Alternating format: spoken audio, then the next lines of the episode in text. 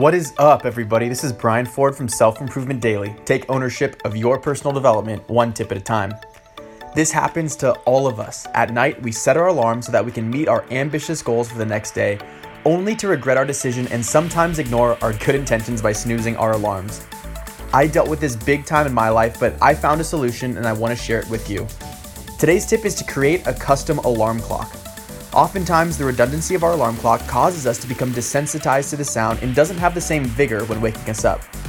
Not only will a custom alarm clock provide a little variety in the morning that abruptly gets your attention, but it's an opportunity to create something that activates you so that you never press the snooze button.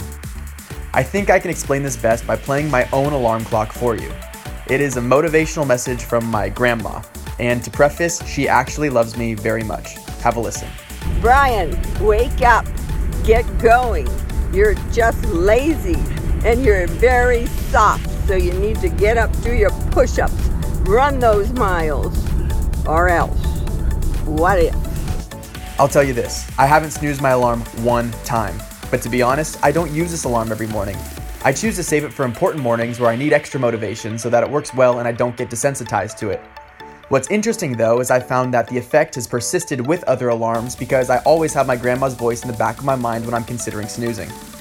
The key to creating a successful alarm clock is to be introspective. I reason that when I snooze, it's because I make an excuse about why I shouldn't wake up. Find that root cause within yourself and address it directly in your message. Thanks for listening to Self Improvement Daily.